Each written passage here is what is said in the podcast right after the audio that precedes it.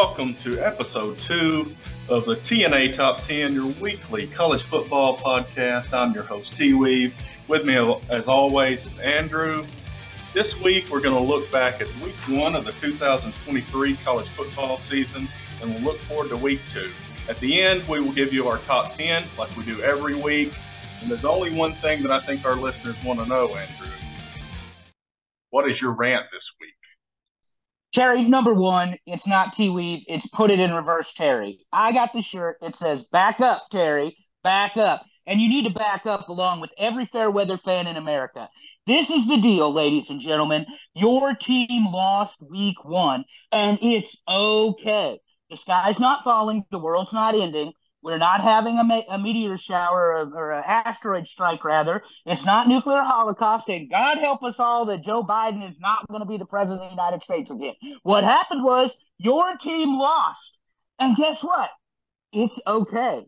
I promise you, Clemson doesn't finish six and six. Okay, Nebraska's going to be back and give you guys a game. And speaking of Nebraska, Terry, 92,003 fans filled up Tom Osborne Field.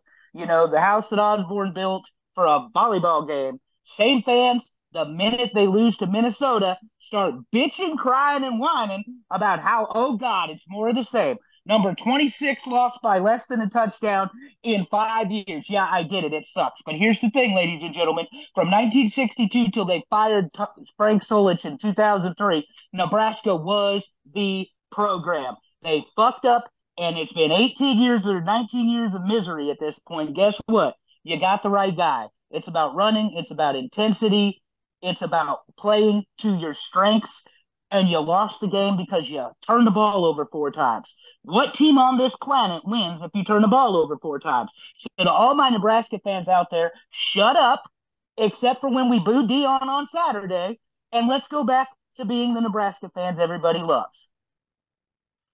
And now I'll take a breath. Go ahead, Terry. well, that sounds good because, you know, honestly, um, obviously you're a Nebraska guy. I don't know that I've thrown this out there too much, but I'm an Auburn guy. I graduated from Auburn way back when.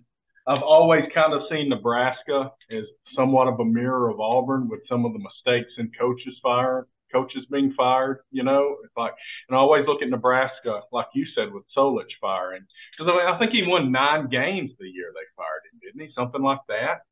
He didn't. He didn't. Uh, he won ten games plus the okay. ball game plus the bowl game. And so that's the kind of nonsense. Yeah, that's the kind of nonsense that some of these programs really face. You know, these bad decisions, and you pay for it for a while. But I think, you know, obviously, neither of us is probably winning a national championship this year, but I think we're both on the right track. And um, let's talk a little bit about that Nebraska game give me your analysis. I know you dug into this more than I did. I, I did a little bit. I wanted to make sure I was ready, but what do you got? Okay, so first we went from six to midnight automatic when they ran the Power I. Power I won national championships back in Nebraska. They did great job controlling the ball. They were playing physically. Minnesota is a tough team, and it was a tough first game, but you don't win football games when you turn the ball over four times. I know we're going to talk about Clemson, but what cost Clemson the ball game last night? The inability to execute. They failed to execute over and again, and that's exactly what Nebraska did. Jeff Sims throws the ball three times, three interceptions. You put your defense in a bad situation. It's an away game, it's a conference game, it's a division game, and it's a new coach, new defense, new quarterback, new players, and you lose 13 to 10 because your offense puts you in a bad spot. The 335 defense from Nebraska, I'm loving. They're swarm tackling, they're getting after it. They didn't have a pass rush, but the last time they ran a 335 base, Ndamukong Suh was the anchor of the front of that defense. We don't have an Ndamukong Suh yet. We don't have an all pro that's going to multiple Super Bowls yet. But what we do have is a framework that's gonna work. And when we get to the Colorado game, I'll tell I'll tell everybody why but this reminds me of the Pelini years. Tough on defense, making the other team earn everything they get, and then bad plays at the end of the game cost the game. There was a season Pelini was half a dozen plays away from having an undefeated se- undefeated season and being a national championship contender. And so that's what this reminds me of now, because that defense is going to be what keeps Nebraska in football games with a young offense and a very unproven offensive line, and apparently running backs that are going to put the ball on the ground when it matters most. So I said last week to somebody, it's it. We're going to find out how long the season is going to be this year, and uh, they yo-yoed my heartstrings all the way through, and so uh, it is what it is. But uh, Auburn in a blowout against UMass. We picked the right team, I think. Well, I mean, back to Nebraska, I think you know to continue with this comparison. When I was in college, I was at Auburn during the Tuberville years, and we had defense the whole time, and we were in every game. And you know, Nick Saban wasn't there yet, so we had a big streak of Iron Bowl wins, you know, obviously. But defense is what did it. Once in a while, we would have an explosive offense, and those were the big years. But you know, then we kind of flipped it over. We said we haven't had a great offense. Let's disregard defense and, and just throw it in for offense. And man, it was so tough because you're like, there's no consistency you're counting on this offense to do everything for you, and it, it's just very difficult to be a fan of that because I'm so used to, you know, I'm used to Bo Jackson, I'm used to running the football, I'm used to pounding away, owning the line of scrimmage, you know, three yards in a cloud of dust, and we were seeing everything except that, and that to me, it, it's just not the same, and it is very tough on a on a fan base to be able to compete, especially in the SEC, to do that and, and expect to do anything consistently. Because you'll have that one game all year, and for whatever reason, it's always Arkansas for us. It seems like 11 o'clock Jefferson Pilot game. I hated that in college. We would get up early. We would go watch watch us get our skulls beat in by an Arkansas team that we knew that we could play with, but for whatever reason, you know, that day it just wasn't happening because of the consistency. I just like the consistency of defense. You own the line of scrimmage.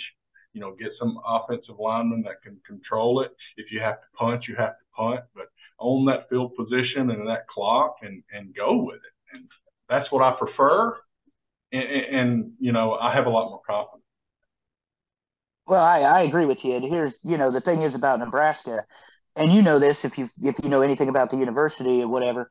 Osborne had the scoring explosion. He has all, he's had all the running backs, all the quarterbacks. They could play, but until Charlie McBride came to Nebraska as the defensive coordinator, and they put the four four three in place, Nebraska's defense put Nebraska's offense that didn't need any help in positions to win football games. That if you look at the 1995 Cornhuskers, that was really the height of everything. They were number one offense, number one defense. They beat everybody. I think the margin of wins was 30 plus points. They're often talked about as a top five best college football team ever assembled. They couldn't play football the way they play now, though, because when you had the Wistrom brothers or you had the Peter, and they're all over the quarterback. I mean, they are eating his lunch. And that same team hung 50 on Oklahoma, you know, and hung, oh, by the way, 50 and 10, they beat Nick Saban, who probably is the greatest football coach to ever wear the headset. So, to your point, for me, it starts with the defense because, you know, especially when you look at some of these teams Nebraska's going to run up against, you've got to get stops. You yeah. have got to stop a Michigan from being able to play their playbook. You've got to stop a Penn State or a Wisconsin or an Ohio State from playing what's in their playbook. And if you can stop them and, and neutralize them, then you give your offense a chance. But yeah, Auburn, mad respect to Auburn, always a good team. Malzahn, great coordinator. Not a big fan of Gene Chizik. Sorry there, Terry. I know he's the guy that got the national title, but well, he know, got a little help from a big six six quarterback there. Yeah. That was a running back too. yeah, exactly.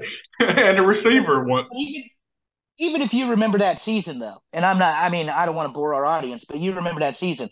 Was it the first four or five games Auburn won by one score? And oh yeah, they had to like build up for sure. Yeah. Came down to the last minute. And then when you get guys like Fairley on the defensive line starting to play ball and yeah. give Cam those opportunities to get into scoring positions, you guys beat you, you had the uh, run back from Alabama that year too, if I'm not mistaken, um, where where Saban kicks the field goal but leaves it undefended, and the guy gets the run back for the for the for the win, and obviously that, there goes Auburn to the national title. That was actually 2013. Um, the 2010 oh, game, okay. Alabama was up huge at halftime, and Auburn stormed back to win. And there were some lucky bounces, That's particularly a football that was bouncing like a yard from the sideline for about 30 yards. That was a fumble from the Alabama running back.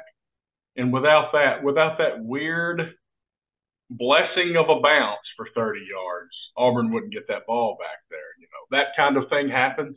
You know, a lot of people like to say it's the Jordan Hare luck, but you know, we'll take whatever we get, Rob. Yeah, I had it mixed up. That's my bad. But both great Iron Bowls, both uh, both yeah. games. But anyway, the point was you storm back with the offense. The defense is the anchor of the team, and in the SEC, as these teams come into the SEC are going to learn, you better have some semblance of defense. I mean, I understand that that Saban put 56 on Middle Tennessee this weekend, and Georgia put 38. And Tennessee looks like the offensive firepower that I thought they were last week. But at the end of the day, you got to get stops in the SEC in the big games that matter most. But anyway, we we can move on. I'm ranting again about defense. That's okay. Let's wrap up that. Let's wrap up the Auburn game a little bit, and, and, you know a little bit of analysis there before we move on. There are some concerns. Um, you know, they they had a little bit of a hit on the quarterback, UMass's quarterback early, and that helped because he was a little hobbled the rest of the year, rest of the game. But um, I think a mobile quarterback's going to hurt them. They're going to have trouble stopping the run. They've got a good secondary, but the defense all around is not there. They're not. Uh, they're putting a little bit of pressure on the quarterback, but the run game's going to be tough to beat, especially a mobile quarterback. So that's kind of where we are there. Um, you know, quarterback. Look, Hugh Freeze calling it. Well, I think it looked good against UMass, but what does that even mean? Okay. So when right. Payton Thorne gets these SEC defensive linemen in his face, what's he going to do? You know, I mean, and he's he's a veteran. He was at Michigan State. He's thrown for a lot of yards, but I mean, they weren't that successful last year. There's a little bit of a reason for that he didn't come in as a Heisman contender to Auburn. You know? He didn't come through the transfer portal because things were going great at Michigan State. So that that's obviously a thing. Now, can Freeze get the best out of him? We'll see, but it's going to be a build up. And um, the top running back was in a little trouble, so he got suspended. I don't know if he's going to come back this week against Cal or not. Um, I want to see us move the ball on the ground. Are we going to be able to do that? I don't know But, you know, there's still a lot of questions. Big win, 50 something to seven or whatever it was. Um, proud of that. Step in the right direction. Still a lot of questions. But, you know. Well, and Cal's a big trip, you know, coming this week. If you want to, if we want to jump into this week's coverage, Cal's a big trip because you guys are playing there, aren't you? Yeah, and it starts. The game time is 9:30 Central. So all us folks over here in the central time zone, you, for you, it's going to be ten thirty at night. I mean, that is ridiculous. And then um, the late I saw an interview with yeah. Freeze. Yeah, I saw an interview with Freeze where he said they didn't set the game time until pretty recently, so they're actually going out a day early. So they're going to have a full day of nothing, followed by nearly a full day of nothing before the game starts. And that that's a lot of sitting around. You know, who knows what happens there? And I know that's nitpicking a little bit. If you got the talent, they show up and play. But like I said, we got questions. How's that going to affect us? And they got a pretty big running back. Like I said, it's hard to stop the run. I'm a little more nervous about this than I was at the start of the year. 10:30 is a late start time too to get motivated and get the best out of somebody after they've obviously been up all day or whatever it's been. I mean, what are you going to do? Force them all to nap at four o'clock in the afternoon, and you know, you know what I'm saying? It's because yeah. their clock is going to say it's ten thirty at night or nine thirty because we're at Auburn, you know, um, right. on the time zone, and you're you're talking about them. They're not kicking off until I guess it would be seven thirty in California. Right. But that's nine thirty according to the, their bodies and their schedule and everything else. So the good news is they're all younger than us, even me. Even though you know I've still got a three and my age, you don't. But well, they're a little um, bit more in shape than we are too. So that you know, there's that. Very true. I've been hitting the gym hard, but I am not ready for football. Let's put it that way. Um, but anyway, no, no. I I think Cal's probably too one of those teams that you could easily overlook. Yep. And to your point, if if your Auburn Tigers look over them to the next week thinking, ah, it's going to be a fun trip to California, blah, blah, blah. And Cal does what they've done in the past because they've upset teams before. I mean, I'm not saying they're a great football team. I don't know that the, the Pac 12 has a great football team, but anything can happen. Aaron Rodgers wasn't supposed to. Aaron Rodgers wasn't supposed to win all those games at Cal, and look what he did there. So, right. and that was the same year that USC was running wild on everybody. So, um, oh, I know. I was rooting against them over and over again that year. Trust me.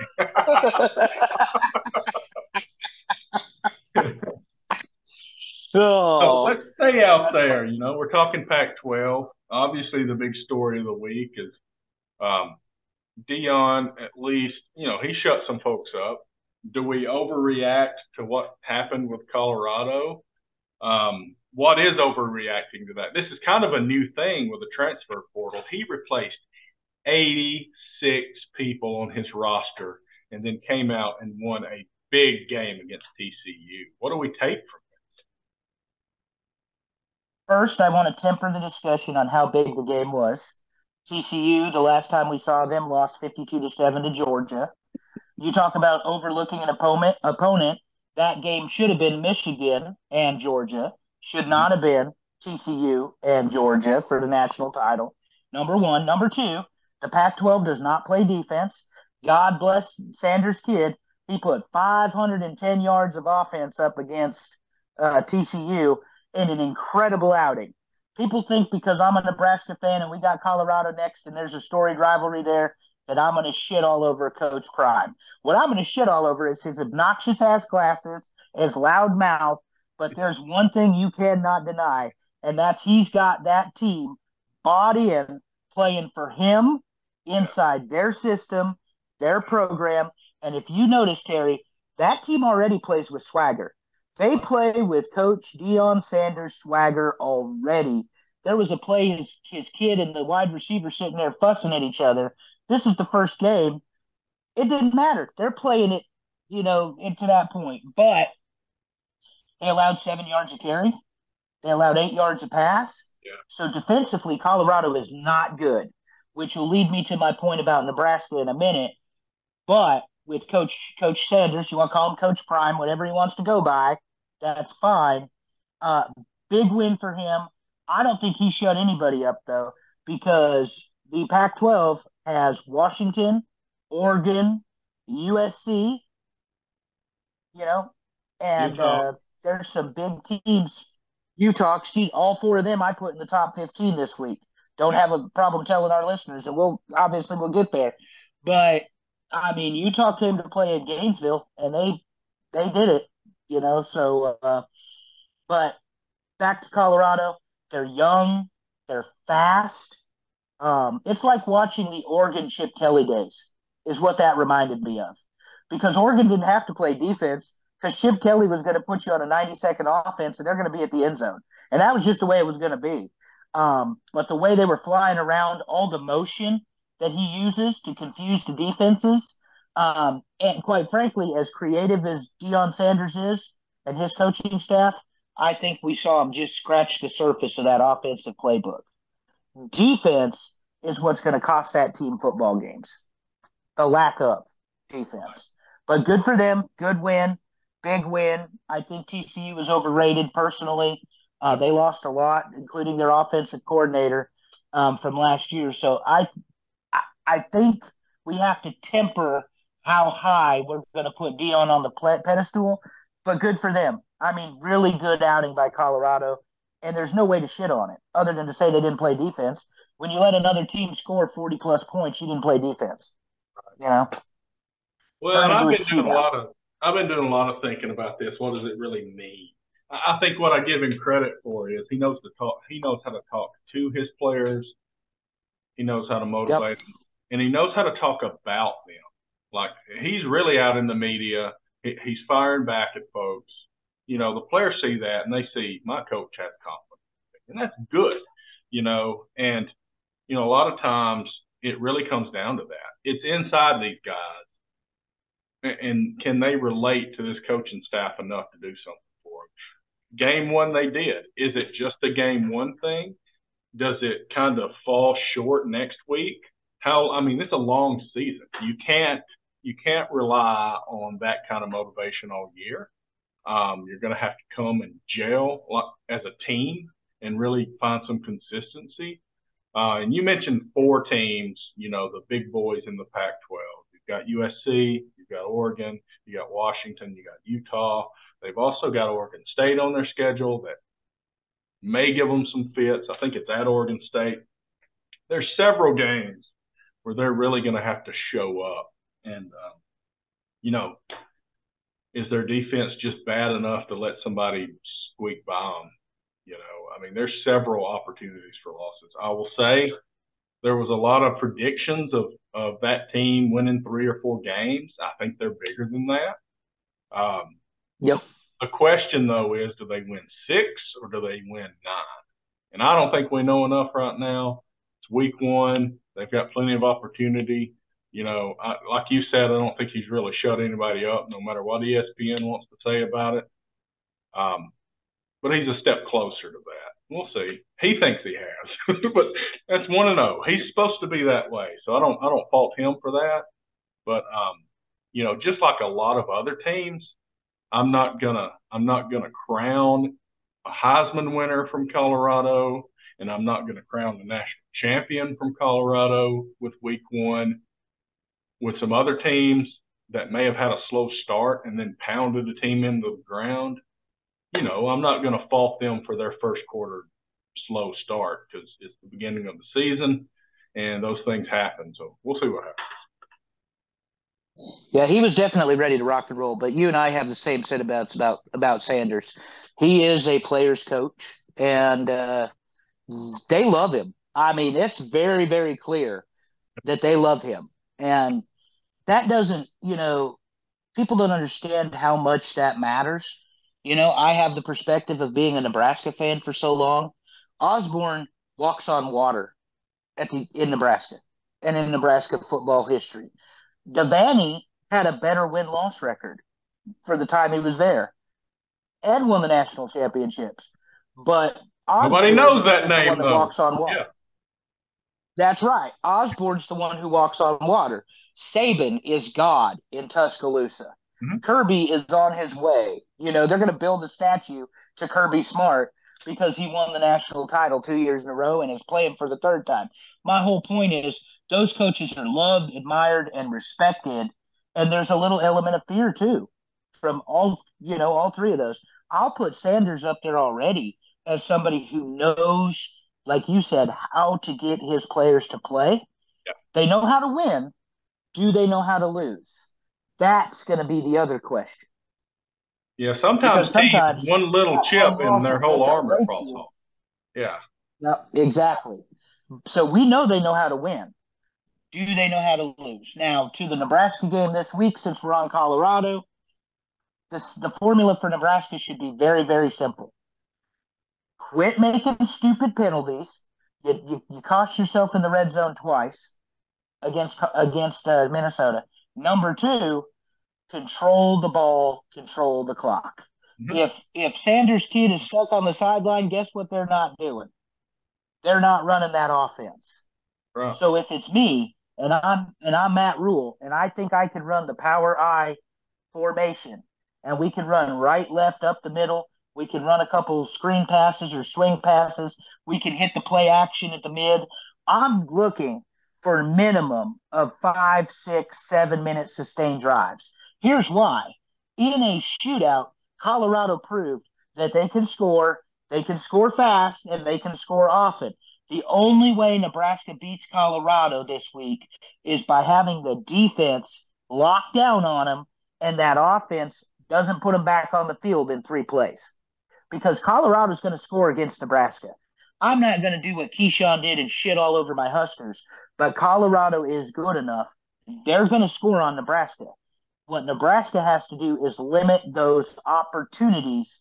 And the way they do that is a sustained drive that takes six, seven, eight minutes off the clock and really breaks the Colorado defense. Because this game's in Boulder, which is advantage Colorado already, even though half the half the stadium is going to be scarlet and cream, whether Deion wants to ban red from the building or not.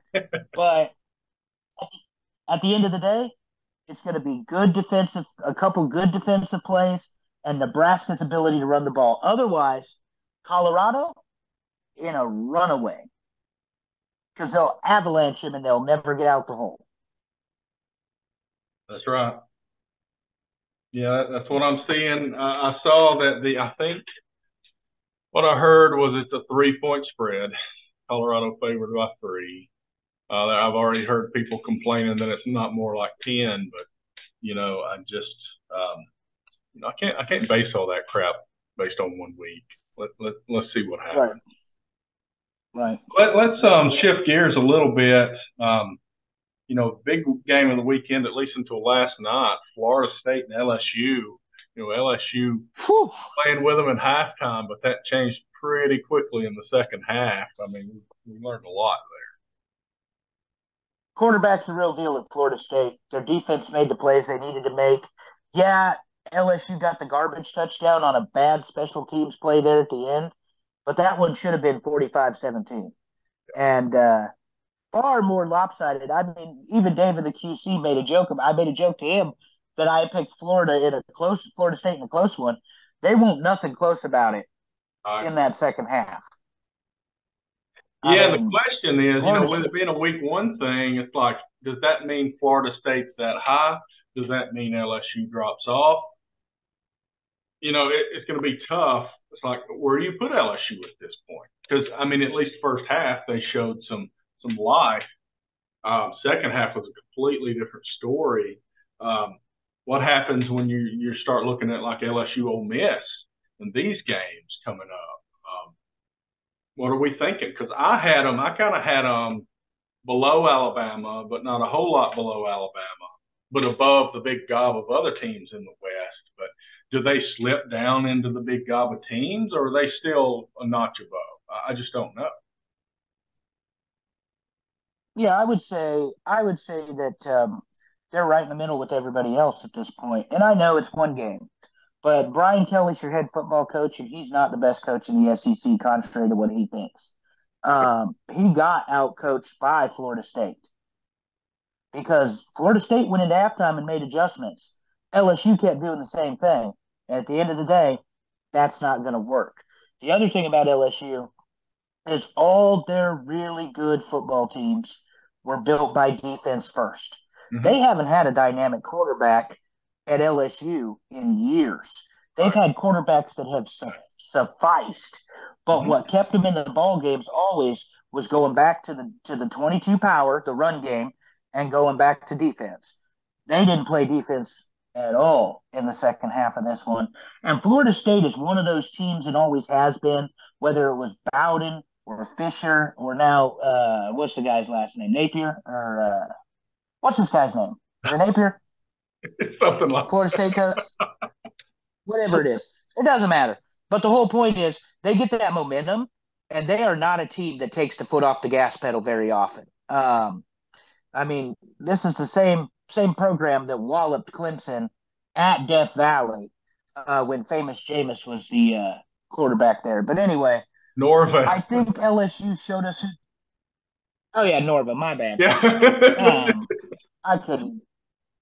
It doesn't matter. They weren't very good last year. Terry. Put it in reverse. He won't get no headlock. Uh, but the the thing is, though, for me, is Florida State is a is a blue chip program and always has been. Um, and you saw the talent of Florida State football this weekend. Um, and the notch in their belt, whether you like it or you don't, is the ACC beat the SEC heads up. And uh, Florida State got a lot of respect from me this week, and uh, and it was the way they did it, that dominating fashion. The Florida State quarterback's going to be, you know, already Heisman talk, even though it's week one. Um, and the question mark for LSU is you play in the wild west of the SEC. To your point, you're going to face Lane Kiffin and Ole Miss. Mm-hmm. You're going to run into Auburn. You're going to run into Alabama. You're going to run into A and M. You're going to run into Mississippi State. Uh, how do you respond? Mm-hmm. Like, how does the team respond? Because they got their asses handed to them in that second half. Yeah. And they got bullied and they got beat up. And um, Florida State just rode that confidence. And it was like watching Bobby Bowden coach again because the players believed in what they were doing, believed in what they were doing. That's true. And I mean, I feel good. You know, I, I pick Florida State. I did pick Florida State to win the ACC this year. You know, and this weekend, you so did. far, one game in is looking pretty good there. You know, um, Clemson, I don't, I don't what to say there. It's another one of those. Obviously, Clemson is not firing on all cylinders there, but where do we put Duke? I mean, how good is Duke after what they did to Clemson? Because there was no question this whole game. They just dominated Clemson the entire game. Where do we put Duke? I don't know. Yeah. Before we get to Duke, Billy Napier is the Florida coach. That's my bad. If Dave and the QC somehow you actually chose to listen to us, I apologize. Secondly, um, Clemson couldn't finish. Two fumbles, two block field goals. The fumbles are in the red zone on the one yard line. Seven trips to the red zone, and you come out with a touchdown. Not good football. They could not finish. Um, bad start for Clemson. And I picked them to win the ACC. Obviously, there's plenty of time for them to do that. Yeah. But one loss Clemson doesn't make the playoff. I said that last week, and I stand by it. One loss ACC champion does not make the four game playoff. Now, next year, when they expand it, yeah, one loss ACC champion is going to make the playoff. But this year, one loss, no way. Two losses, you might as well just write it off you're not even playing on a January 1 bowl game at that point as the ACC champion. Um, I am far more intrigued now by the possibility of this Florida State Clemson showdown. Far more intrigued. And um, North Carolina came out over came out over uh, South Carolina too, and they looked good. North Carolina looked very good in their yeah. in their Mayo Bowl outing, but uh, um, I don't say that because I live in North Carolina. I'm not a homer for Mack Brown or anything, but um, at the end of the day, Clemson's start to this season um, is bad. But here's here's here's something we should have ranted about. Paul Finebaum is probably the least credible, most unbelievable, other than Stephen A. Smith, jerk off that they put on ESPN because this son bitch thinks Dabo's done. Okay, he lost one game. Yes, he lost to Duke. Yes, they got it handed to him. But at the end of the day, Clemson's bullied a lot of teams for a lot of years, and every once in a while they get bullied back. It just was their time to get bullied. Um, he said Saban Saban's legacy depends on this season. Now, this today, he says Dabo is done as a head coach. What are you talking about? The man won two national titles.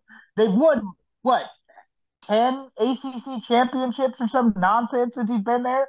Um, get the fuck out of here, Paul. I mean, you're an idiot. He's one hundred percent, absolutely out of touch with what I like to refer to as reality.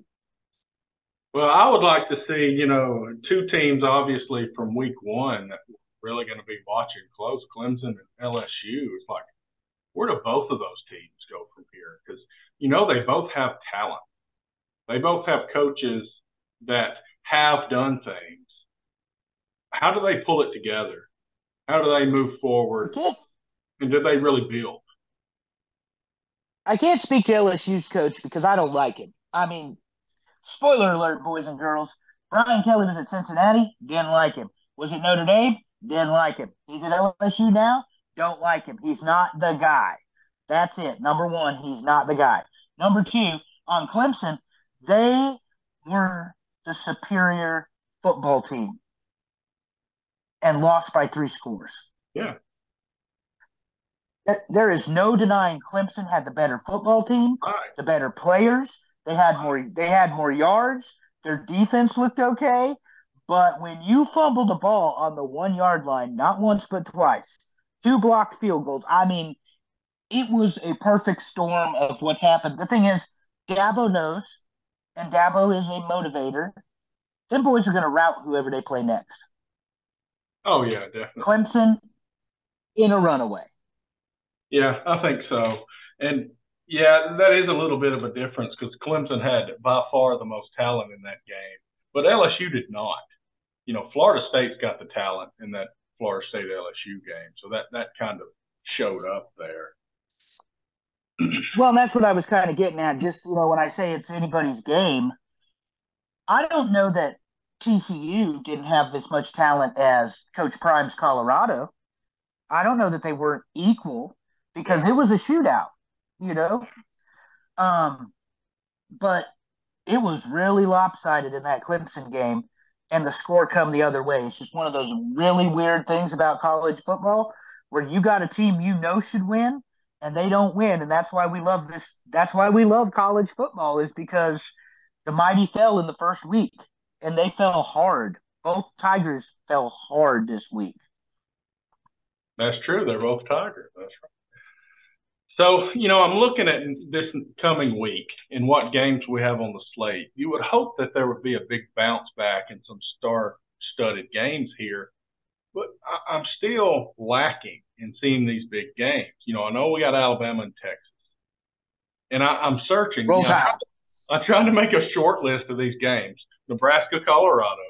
I've got Auburn and California for for our purposes here, and those are decent games also. But then I'm looking for other other stellar games, and I'm still not seeing them yet. This season is setting up to really delay the big marquee matchups, other than the Alabama Texas. Obviously, that's a huge game.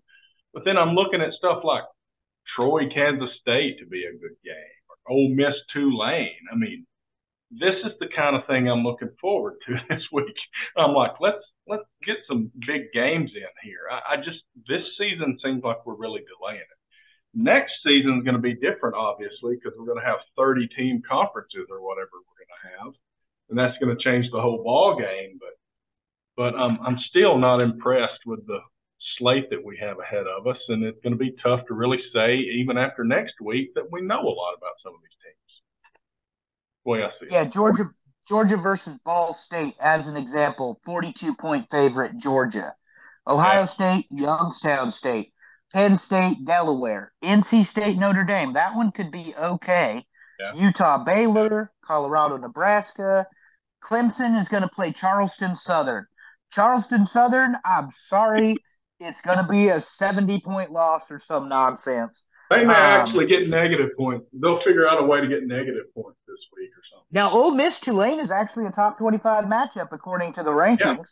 Yeah. And uh, North Carolina App State, don't ever count App State out. That's what they've taught people over the years. That's Michigan, yeah. Michigan, and they beat A&M, remember? Well, Jimbo's and I proud. will say, my first game as a student at Auburn University, um, 1999, I transferred in after a couple of years at junior college. Um, Tuberville's first game. We were supposed to have the Bowden Bowl. This was supposed to be the first Bowden Bowl. Florida State coming to Auburn. We bought that game out, and it was a good thing because we needed a Hail Mary in the fourth quarter to beat App State that game. Florida State would have rolled us, but that was my first game as a student at Auburn. So App State is definitely, even when they were back then, you know, not in the FBS, they made an impact. So that's a big one. That's probably something. Yeah, App State. App State's just somebody to watch because they're so good at what they do. Um, sorry, I was looking over the other games. Um, USC versus Stanford a couple years ago, I would have told you would be one to watch, but the Stanford program unfortunately has gone the wrong direction. Yep. Um, even though David Shaw was an excellent coach, I know he's not there anymore. So we'll see what Riley does with that. But um, I agree with you. I think I think the big game of the week, other than for me, Nebraska Colorado, and that just goes back to the fandom because uh, it always came down to Nebraska Colorado Big Eight along with Oklahoma. Um, I think it's Texas and it's Alabama, mm-hmm. and this time it's at Tuscaloosa. So as good as Sarkisian is, he knows what Saban's all about. He worked for him. Um, the goat has his mind set to win another national title because seven ain't enough, and uh, I think they beat Texas by twenty one, and that yeah. sounds like a lot, but Texas couldn't get out of their own way in the first half, and Alabama, on the other hand, now granted they played Tennessee, it was Middle Tennessee. Terry, relax. Middle Tennessee. I can see the serious look on your face when I say they played Tennessee. But you know, Alabama did what they did. They run their plays. They played their call. You know, they called the plays. They called their defense. They won fifty six to seven or whatever it was. It wasn't a game. Um, and and everybody, please don't think I think Middle Tennessee Alabama is a football game any more than Georgia versus Mercer, or whoever it is this week, that they're gonna absolutely destroy. But Saban's been out of the conversation the last couple years, and I promise you, he don't like it because he coaches his teams to win every year to win every game. And, you know, t- joking about the Middle Tennessee game, it could be your local high school team, and he's going to coach you like you're playing the national championship against him. So he's going to yell at you if you're up by 60 in the fourth quarter and you dog it on a play. You're going to hear about it. Funny, funniest thing I ever saw was the uh, LSU game when they went. They uh, they lost the, the game to LSU at the in the night, and then they both ended up playing for the national title. They went back to the national title game.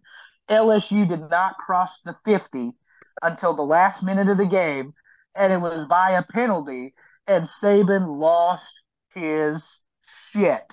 The game's over. I mean, the game was over at the first series. Alabama's defense just ground LSU into the ground. I mean, they were out. And I think the game was only 21 to 0 but it was as lopsided of an affair as that 52 to 7 game last year of Georgia and TCU. Um, but the funny thing was, Saban knows he's won the national title again. He beat LSU again, and he's throwing the headset, screaming and hollering with 90 seconds left in the national championship game because they just crossed the 50 for the first time, and right. it was a stupid off offside penalty that did it. That was his whole point. It was a mental error that you guys, you know, and uh, th- that's what there will never be another one like him ever, ever like Nick Saban. So his preparation. You don't think it irks him that Steve Sarkisian came as close to beating him as anybody last year, and they oh, had yeah. to rally back and Texas by one point? You don't think he's got that rat poison out on the bulletin board ready for everybody to see that, you know, Texas and the Alabama are going to play this week and blah, blah, blah? But I think it's going to be big game, big home team. Alabama needs to make a statement. They win by three touchdowns. So there's a little bit of revenge pettiness going in this game too, because last year the Alabama band not travel to Texas because they were going to put them in the upper deck. Well, this year Alabama decided not only the band, but all of the students, all the tickets that they gave to Texas to sell, they're all in the upper so a little bit of revenge there. I saw that this afternoon. yeah. I think and that's hilarious. it's petty, but if you're but if you're Nick Saban, the we all we both been to football games. The student section is the loudest section in the end zone. Right. Why are you going to put them in the end zone when you can put them up in the nosebleeds? That's right. And it's a big stadium, so it's pretty far up there. Yeah. Yeah. Well, no, but um, I just I don't think as good as Sarkisian is. I told you I think they win the Big Twelve, but they do it eleven and one. The other thing is we may have both underestimated Oklahoma, and yeah. we may get into that later. And I know they didn't play anybody, but seventy three to zero. They put the yep. goose egg I mean, up this they, last week. The yeah. zero to me, you know, a lot of these games are like fifty eight to ten, 58 14 24. Zero speaks volumes because it's one of those yeah. things where we didn't allow anything past the goal line. We didn't allow anything through the uprights. Zero can be much more impressive than a three or a seven. I mean, you are in complete control of that other team's offense. Zero speaks volumes. And, you know, I, I agree. Oklahoma, we, we, need to see what else they can do. But um, in Arkansas State, it's pretty bad. But um, I'm pretty interested to see what That's they who it was. Yeah. So, so I don't know. We'll, we'll see what happens. I, I, got a couple of things listed here as a little comical. Um, you know, everybody's talked about this, but you know, I picked Oregon to win the Pac-12. You know, we talked about where are the Pac-12. They got a handful of teams that are competitive. There's no defense out there, but um, that duck, I feel bad for that guy. 546 push-ups. This freaking guy he's got to be exhausted. He couldn't wash his hair the next day. I mean, this guy's really struggling. I mean, I suggest this guy brings a sign saying "Run the clock, coach." You know, this guy really uh, he's struggling. He's struggling after this. But I mean. The, the other thing is they might they might move him from the duck to the middle linebacker if he keeps doing all them push-ups because I mean he's going to be built before the season's over. To your point, he did 546 push-ups Saturday. That's insane. Uh, don't. It's absolutely insane, and he did it in that damn duck costume. And I yeah. don't care where the game was, if it was in Oregon or somewhere else. You know he's got to be roasted inside that costume, yeah. and he's doing push-ups. You know, every time they score. I don't know. I mean, Phil Knight's kind of putting a lot of money in that program, right? He's probably got air conditioning inside that thing. Uh, there's no telling. He may even have, you know, truthful, he may have something helping him do those push-ups inside there. Who knows? Who knows? He may not yeah. be doing that many push-ups on his own.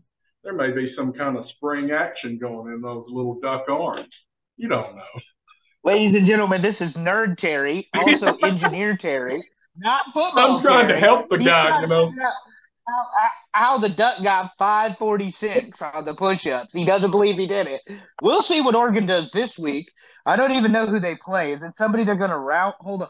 Oh, it's Texas Tech. There will be no defense in that game. yeah, I don't. I don't think Texas Tech is all that. I mean, they've got a pulse, but I just don't see it being much different. And you know, I'm kind of, you know, I, I don't know where I stand on Oregon you know, I, I picked them to win the Big the Pac-12, but you know, as part of that, I'm an Auburn guy. I still want Bo Nix to do well. It's really sad though that Bo Nix was criticized in Auburn, goes into the transfer portal, goes to Oregon, and next thing you know, there's this giant picture of him in Times Square trying to advertise him for the Heisman at Oregon. You know, you know, if they've done that before and it backfired on them, let's see what happens. But I would love to see Bo Nix lead an Oregon team to a to a big season here. Um, you know, he's he's done a lot over his career and, and been through some coaches at Auburn, obviously, and it's good to see him settle in over there. Pac-12 is what it is; it's all offense. Maybe that sets up for him. Let's um, yep. we need to measure the arms of this mascot out there before the season starts and measure them at the end and that'll be really telling of how well that this Oregon offense plays. You know, that is what. There, there you go, one hundred percent.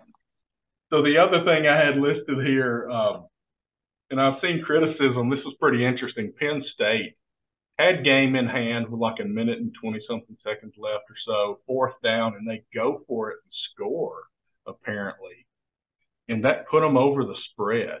And there were some really pissed off people about that. Like, I don't care either way. They won. You keep playing.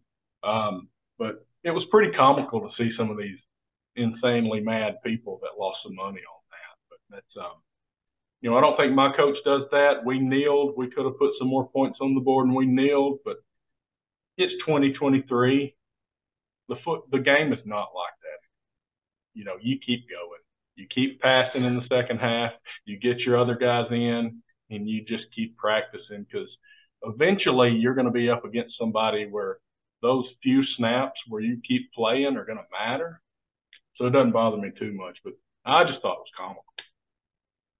Well, and not to um, not to mention, let's be honest about it. It's all about style and pizzazz too. When it comes down to that playoff committee, and they want to see, oh, Ohio State routed so and so by 70. Oh, Oregon ran 568 yards and scored 50, whatever it is. They're comparing what your output is. It's no longer a, well, I guess we need to go ahead and put the third string in and let them get some reps. So that way, if they're called up, they're called up. People want the style points. They want they want the ridiculous finishes because how do you have a point of separation otherwise if you have an average margin of victory of 15 and another average margin of victory of 30? Who's the better football team?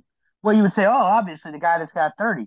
But who are the other teams they played in the 15? So I know it goes all into their formula and the way they lay things out, but coaches don't have the luxury anymore, Terry, of using the fourth quarter as practice for the 22 guys that they brought with them that they're hoping to make the second or first team in the next year or two or three.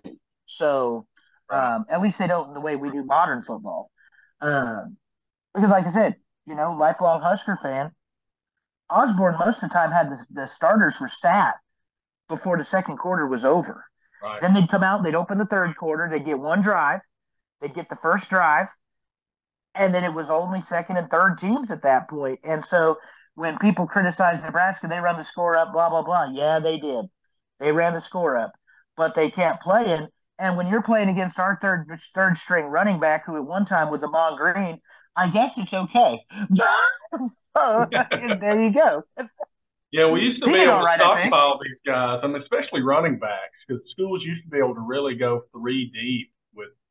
So I mean, in Auburn was kind of that way. You know, early 2000s, yeah. Auburn had Ronnie Brown and Cadillac Williams, and they had um, Brandon Jacobs that never got any playing time. But what did he do? He went to like Northern Illinois, Southern Illinois, or somewhere. He ends up being on the New York Giants and being a big name. But you used to be able to stockpile. You can't do that anymore.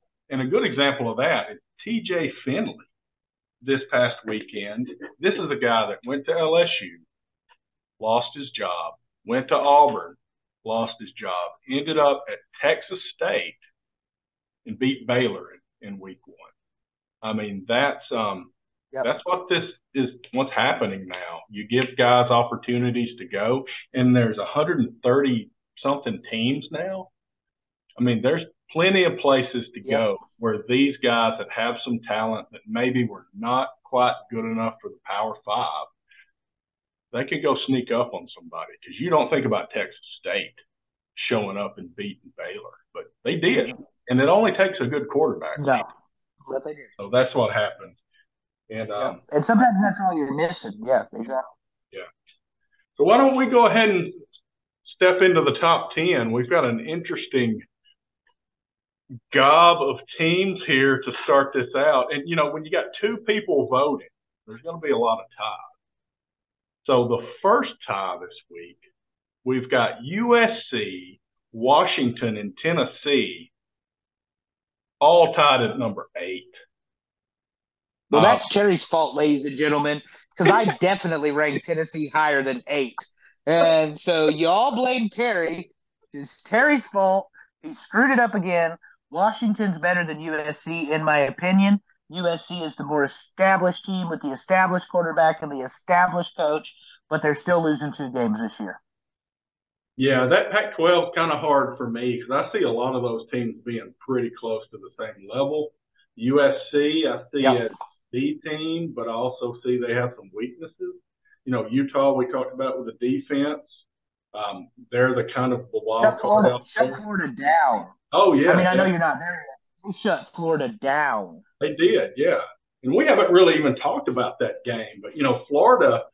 That's been I've seen a lot of people saying Florida's just horrible, and I don't know. That's what they showed this week. I don't know if they bounce back.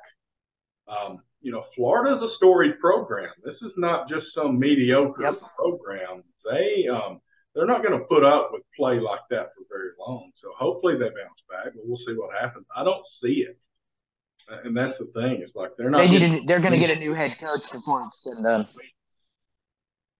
Probably so. I imagine so. Yeah. So then, I didn't mean to interrupt you. Yeah, they're going to get it. No, no, that's okay. To your point, Florida, Florida donors, Florida donors aren't going to tolerate it. They had the fun and gun with Spurrier.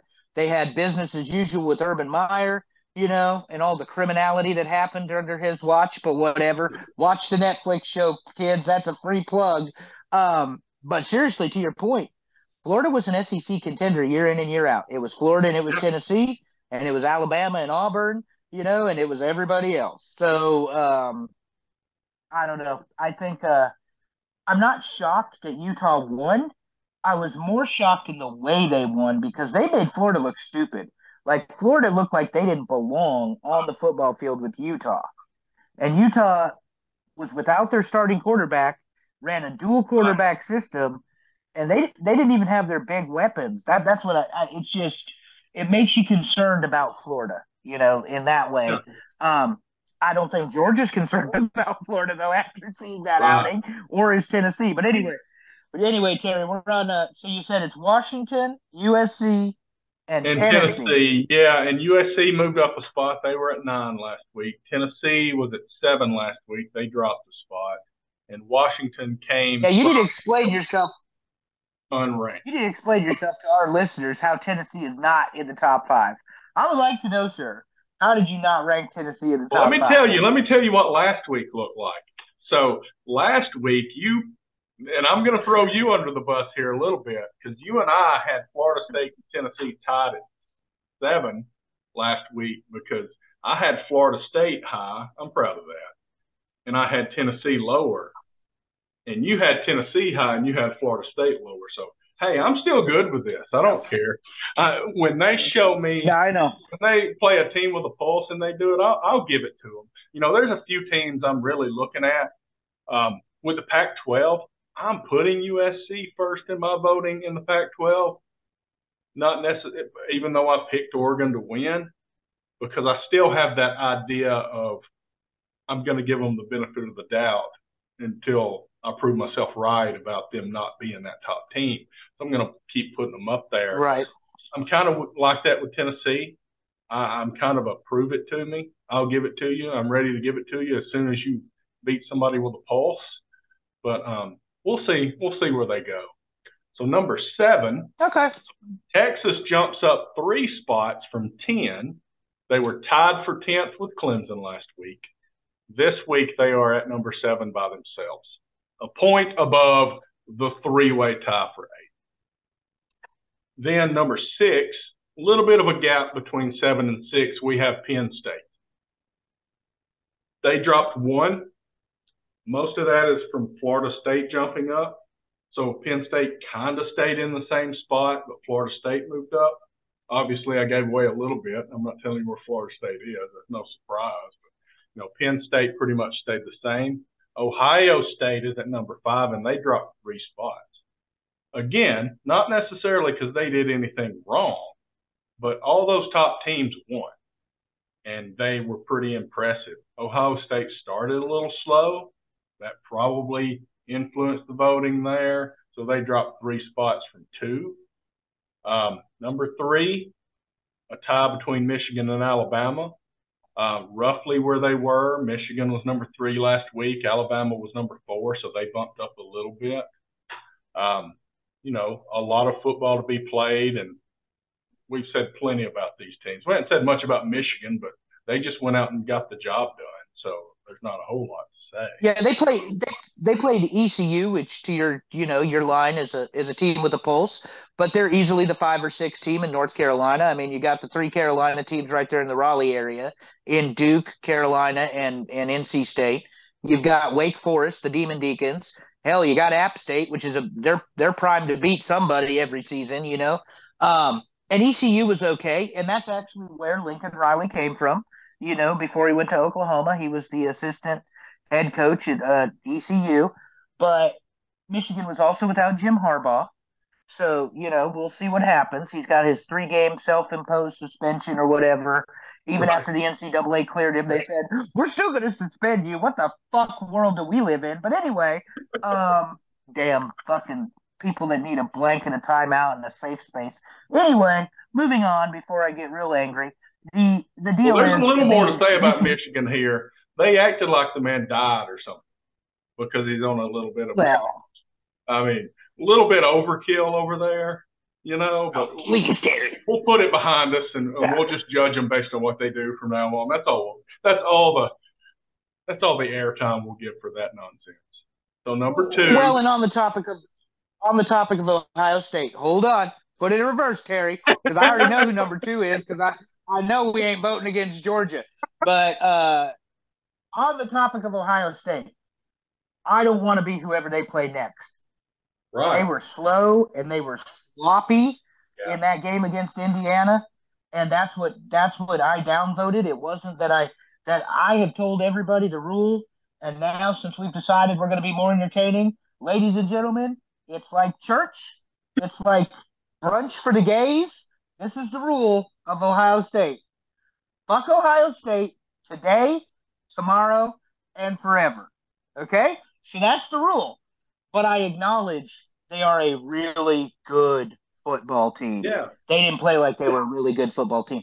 They were unfortunately that team in the top five this week that played beneath, really beneath their potential. And I think they punched down to Indiana. I don't think they played Ohio State football this weekend. And that's where that's all I wanted to say about why I dropped Ohio State. It isn't personal, even though it is fuck Ohio State on the regular. It is that they didn't look like the Ohio State that hangs 50 on people and just that offense that overwhelms people play after play after play.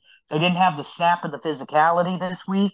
And Indiana hung tight with them. I mean, they lost by 17, but this is Indiana. This is we're not talking about the Michigan game. We're not talking about Penn State. You're not playing Wisconsin yet. So anyway, go ahead, Terry. Tell everybody who number two is. Well, hold on. I'll put it in reverse a little bit more because my thoughts on Ohio State. You know, they've won a national championship in my lifetime where everybody was saying they're not winning by enough points. And every week they were winning by a touchdown. They were winning by three. They were winning by 10. And it was like they kept doing it. And that's really what you got to do. You don't have to beat somebody by 40. It doesn't matter who they are. As long as you win every one of those games and you keep doing that, if you can stay consistent, then you're there. But if you look at our, you know, when the graphic comes out, you're going to see these big gaps in the points. There's a big gap between number six and five for a reason. These top five teams are really shown they're the top five. You know, Penn State's striking distance, but they're not quite in that top five yet. These five teams, they are a cut above everybody. So obviously number two, and Deion may have denied his service with them as number two, but Florida State Seminoles at number two, jumping five spots. Yep. Um, yep. You know, I didn't expect them to be number two. Um, I voted them four, you voted them two, but like I said, those five teams are kind of interchangeable there, except for Georgia. There's this four team um, cluster there that's going to kind of probably keep going back and forth until somebody really plays a tough opponent. But um, Florida State just came out and and showed something against, you know, LSU. We talked about them not really showing up as much, but they're still they're still LSU. They still got talent. Florida State pushed them around, owned the game, and, and just controlled it the whole time. So that's why they're number two. Yeah. And let's crown. And like I said, it's the overwhelming. It's just the it's just the way they did it for me that puts them yeah. in the two spot. And the reason Georgia stays in the number one spot, Terry, is because until someone takes them down, they're number one. Yeah, and that's, know, it for me. Real simple. Yeah, and honestly, and there's plenty of opportunity. I mean, we talk about how weak their schedule is compared to other SEC schools or whatever, but you know, um, they're still going to have to show up and play some football games and win. They're going to play Tennessee. You know, Auburn is still a season or two away from really competing, but you know, and it's kind of earlier in the season now. Um, Auburn requested to split those Georgia Alabama games up because that was just torture. Um, and they moved it early in the season. Um, so that's pretty soon, but you know, they got to show up and play. you can't go on autopilot against these SEC schools. So there'll be plenty of opportunity for them to prove it out. And I'm with you. They get my first place vote until I am really impressed with um, them not deserving it. You know, I mean, they are standing above everybody else, and they're four points above the number two team. And there's, you know, there's two points that separate the two through five, but they are four points above those four teams. And, you know, they own it for now, and they'll keep on. And I will not vote Georgia anything but number one until they lose. So, spoiler alert, guys, that's how it's going to be because they're the Kings. And when you take a shot at the King, don't miss. That's all I'm saying. To the South Carolinas of the world, the Floridas of the world, the Tennessees of the world, the Auburns of the world, y'all got your chance to make your bones this season by taking down Georgia and keeping them from being a contender for the three-peat and the national title. Go ahead and do it. Prove us wrong. Make it an interesting football season. I ain't scared, but until they lose, Georgia's number one. Yeah, I think so. You know, I will say this though: we see an overtime game with Georgia Southern. Is that who they're playing this week? then I might start. Stop it! They'll win by fifty. hey, hey, hey, you had there, there's a quote from Saban last time they played Georgia Southern that that is used quite a bit. That um, this Georgia Southern team they'll sneak up on you, but so they need to show up and play. But you know we'll see what happens. That's what I expect. Any final thoughts That's this right. week? You know, what are we what do we expect to see this week? You know, obviously we said the slate's still pretty weak. We got the Alabama Texas game, a couple of other games. What are we expecting to see? What are your thoughts here? Well, I'm not going to say it about uh, say anything more about Nebraska, but I will say this: we're going to follow up with Coach Prime, see how he does on the uh, the uptick because you've won one game. So let's see how it looks. As the I guess they came out with the poll tonight. They're number 22 in the country. So let's see how Colorado looks. Um, interested to see how Ohio State plays this week. I think they're probably or anything. Um, I don't think they're in jeopardy of, of losing by any means. Um, I think probably you'll see some teams that make some serious adjustments. One of the games you didn't mention, Terry, is Texas and Miami. Texas A&M, excuse me. So I'd be a little interested in that game. Um, no, it's fine, but I mean, you got old school, you got Jimbo Fisher, and look, guys, I'll probably shit on A and M as the season progresses because Jimbo always seems to be ranked high and or ranked, and then they don't deliver at A and M.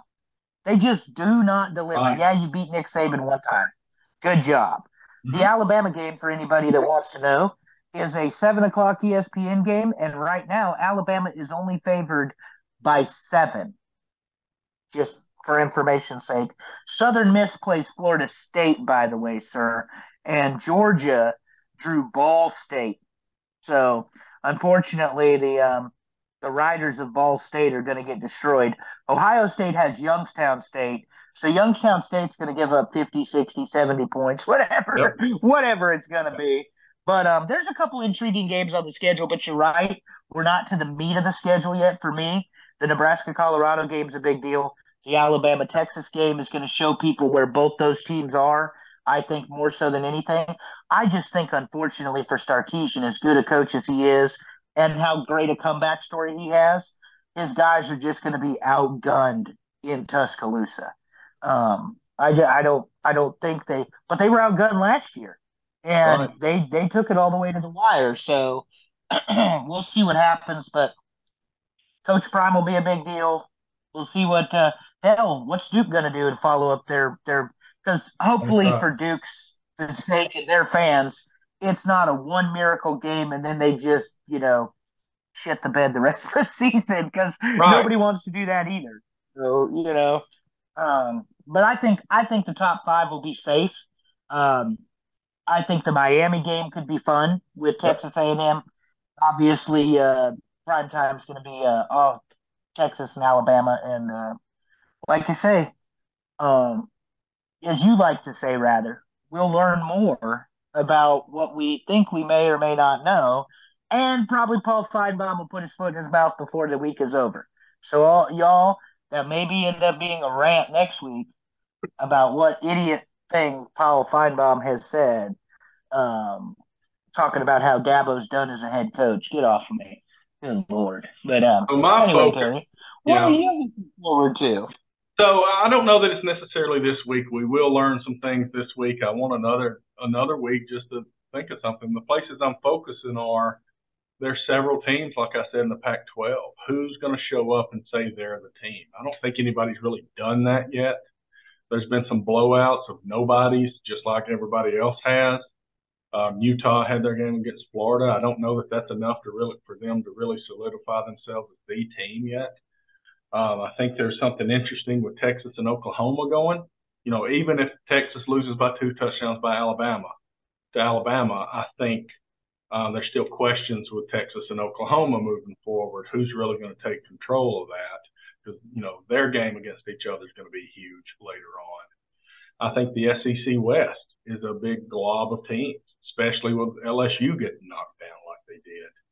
Um, can anybody put anything on Alabama? You know, there were some predictions from some people, not me, that Alabama would win like seven games. You hear this crap every year, and it's just nonsense. But who's who's going to show up? Is Ole Miss going to be able to show up and put a good game to Alabama? There, there's several teams. Um, what's Tennessee? You know, obviously I'd rank them lower than you do. Um, and there's several teams in the Big Ten you know, we've got Michigan, we got Ohio State, we got Penn State. Wisconsin, I thought, didn't really impress me much at all this weekend. They seemed slow and sluggish. Um, but there's a lot of football to be played. So I'll be focused on all those things. What is Notre Dame? Who knows? We'll see what happens. Who cares? Oh. Vandy's two and zero. You know, Vandy's two and zero. Let's keep pushing it. Keep winning. Keep a zero in that loss column for Vandy and see what happens. And Duke is in the top 25 because they made Clemson look silly. All right. Well, thank you again, Andrew, as always. And a little more Buddy. fun this week. I wasn't staring down an agenda like I have, like I was last week. Getting used to this podcast thing, but we're going to have some fun. I really appreciate it. It's going to be a fun season. We're going to throw some rankings out. Hopefully, somebody starts arguing with us or something. So if we build up a You know, fan I love base. to argue. Oh yeah. I love to argue with people. Dave in the QC, this is for you. Tell me why Florida State should be number one over Georgia. Please, sir. Go ahead and do it. Go ahead and argue with me, Dave. No, All more fun. Well, it's gonna Always be a fun- appreciate all of our listeners. That's right. Well, you know, this is week two. Hopefully, we did better week two than we did week one. I guess it's technically week one. I don't know. This week zero stuff throws me off. Whatever you want to call this one. This is our second episode. Thank you for listening. We'll talk to you later. Good night, folks.